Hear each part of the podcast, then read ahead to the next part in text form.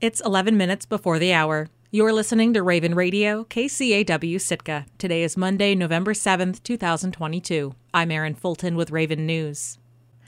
Searchers recovered the body of an overdue hiker from Sitka's Mount Verstovia on Friday evening. 76 year old Mike Motti was a veteran of Sitka's mountain rescue team who regularly climbed above the tree line to a knoll overlooking Sitka, known locally as Picnic Rock, to celebrate his birthday. Troopers were notified around 5 p.m. that Motti was overdue from his annual trek up the mountain. A ground team was deployed, as was a helicopter from Air Station Sitka. Searchers found Motti's body about two hours later beside the trail just below Picnic Rock, where he had apparently died of natural causes. Motti was a fixture in emergency medical services in the region. Over his career, he helped organize and lead an emergency medevac department for the Southeast Alaska Regional Health Consortium prior to the advent of commercial medevac services. He was a Wilderness Medical Associates instructor who taught many wilderness EMT courses for a variety of first response agencies. A former colleague for many years on Sitka Search and Rescue, Don Cluting, remembers that Motti had an understated approach to training. On Cluting's very first day on the team, Motti harnessed him to ropes and sent him down a 100 foot cliff. You know, my knees were shaking, and I'm sure as I went over the edge, I'd never rappelled before. I'd never been lowered over a, a rock face before or anything. And, and here I am being introduced to this gentleman that I had never met before. And, you know, he's in charge and he's tied this rope off to a tree, and they're they're talking about, yeah, they're just going to lower me over this edge and, and down to the bottom. Cluting would eventually become captain of Sitka Search and Rescue and serve alongside Motti for 29 years. Motti joined the organization in March of 1983 and was still an active volunteer when he died. In fact, current Sitka Search and Rescue Captain Matt Hunter says Motti was the team's most active member, working as a search dog handler, medic, and most recently, leading the incident management team. Don Cluting doesn't know how many lives Motti can be credited with saving, but he believes the way his life ended will resonate with the people who are dedicated to this line of work. How fitting is this that he gets his last helicopter ride? And it's a beautiful night, the moon's out, and he died with his back against a tree looking at the most beautiful view ever. Memorial services for Mike Motti are pending. Polls will be open across Alaska and the nation in the 2022 general election on Tuesday, November 8th. But with more people than ever voting early and absentee, it's unlikely that Alaskans will know who they'll be sending to Juneau and Washington for a few days at least. KCAW's Catherine Rose reports.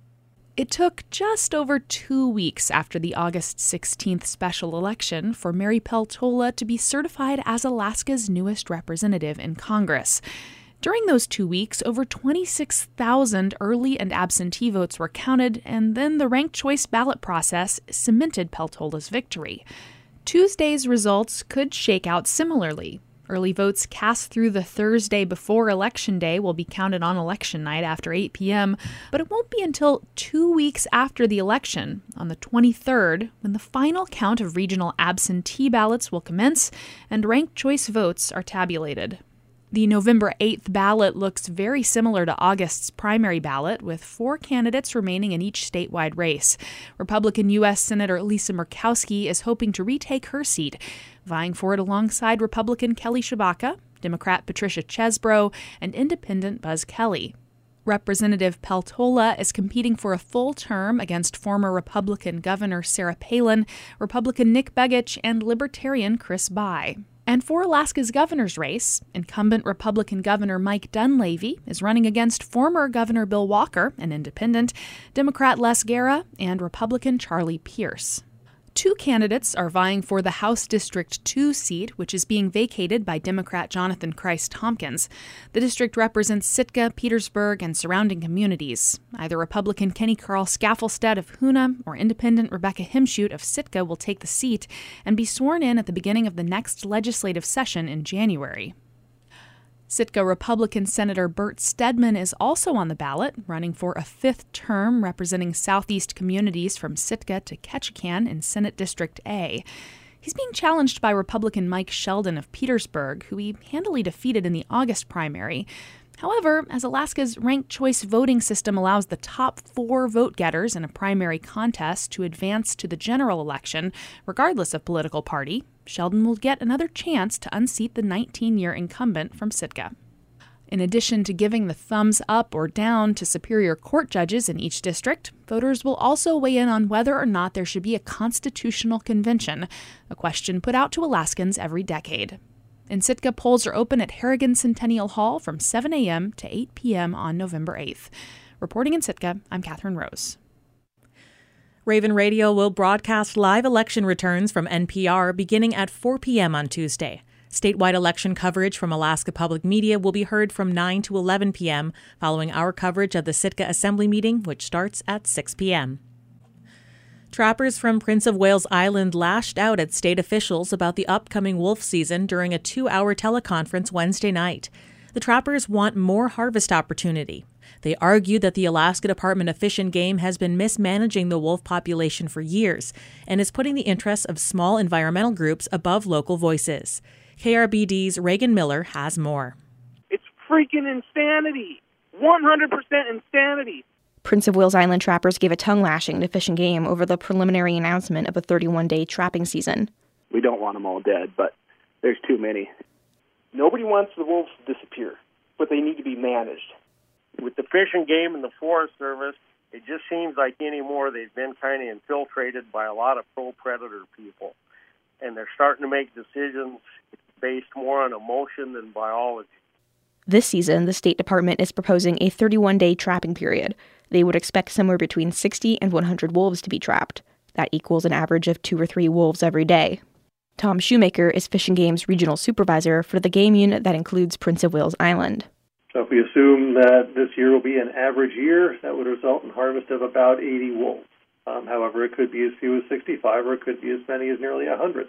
Um, and we're comfortable with, with you know something within that range. We think that'll be sustainable and, and provide uh, a lot of opportunity. The department wants to keep the island's wolf population somewhere between 150 and 200 animals. Based on data from last fall, Fish and Game thinks there's more than 260 on the island. That's lower than the 2020 estimate of 386 and the 2019 estimate of 316. Trapper Daniel Peters was tuned into the meeting. He says 31 days is just too short to keep the population under control. This season being 31 days would be a uh, travesty to say the, the least. We're at a point right now that we we could actually fix this if we just keep keep on them, but we need a little bit more time. We have to have at least two months, I think, to really get after it. Peters pointed to the department's population estimate for the island. He says that should translate to a longer season. You guys spelled it out and said we'd have a full season if we had over 200 wolves. we do, and we don't have a full season. Peters spends most of his time trapping around Kupreanof, Mitkof, and Etolin Islands. Since he's been trapping wolves, he says he's seen deer and elk populations spring up, which he says is a good thing for subsistence users. And I really think that's what you need to focus on is the ungulate population in southeast in general. Other trappers spoke about a declining deer population. Howard Walcott says he sees more wolves than deer while out setting his traps. He says that's a bad sign. Everybody's saying it. I'm just going to say it the nice way is well, we have too many wolves. It's plain and simple. Kurt Whitehead also says he thinks the population is out of control. And so the deer, I mean, it's it's shocking the number of wolves that we've seen and heard and the lack of deer. So I'm speaking for a whole bunch of local residents that our subsistence needs are not being met. Others, like Sam Sawyer, accuse the department of caring more about environmental groups advocating for wolf protections than about listening to locals. Because people like you have let environmentalists get to their freaking head. Sawyer criticized Fish and Game for not extending last year's trapping season after weeks of heavy snow forced many trappers to take their traps inside. He says the season should have been opened again to make up for lost time. We are the only goddamn state that promotes predator populations instead of freaking controlling them. State Manager Schumacher says that decision wasn't Fish and Game's to make. Reopening the season was up to the department's commissioner, Doug Vincent Lang. In Sawyer's eyes, problems with the deer population are tied to the wolves. The deer population is here in Thorne Bay, Prince of Wales, everywhere. Sawyer asked Schumacher if deer or wolves are more important. Both are important, and we're trying our best to manage so we can balance the two. The preliminary start date for the trapping is November 15th, ending December 15th. Final information is expected in a joint announcement from the U.S. Forest Service and Fish and Game. In Ketchikan, I'm Reagan Miller. Taking a look at the community calendar. Sitka School District provides free Child Find preschool screening by appointment for children aged 3 to 5 Friday, November 18th at Baranof Elementary School. For more information or to schedule an appointment, call 907 966 1506. Kate DeRosers offers Zumba classes at 5:15 p.m. on Mondays through November downstairs at United Methodist Church. Drop-ins are welcome and discounts available for weekly or monthly options. Those with questions can email rainforestrosecreations at gmail.com. I'm Erin Fulton, and this has been Raven News.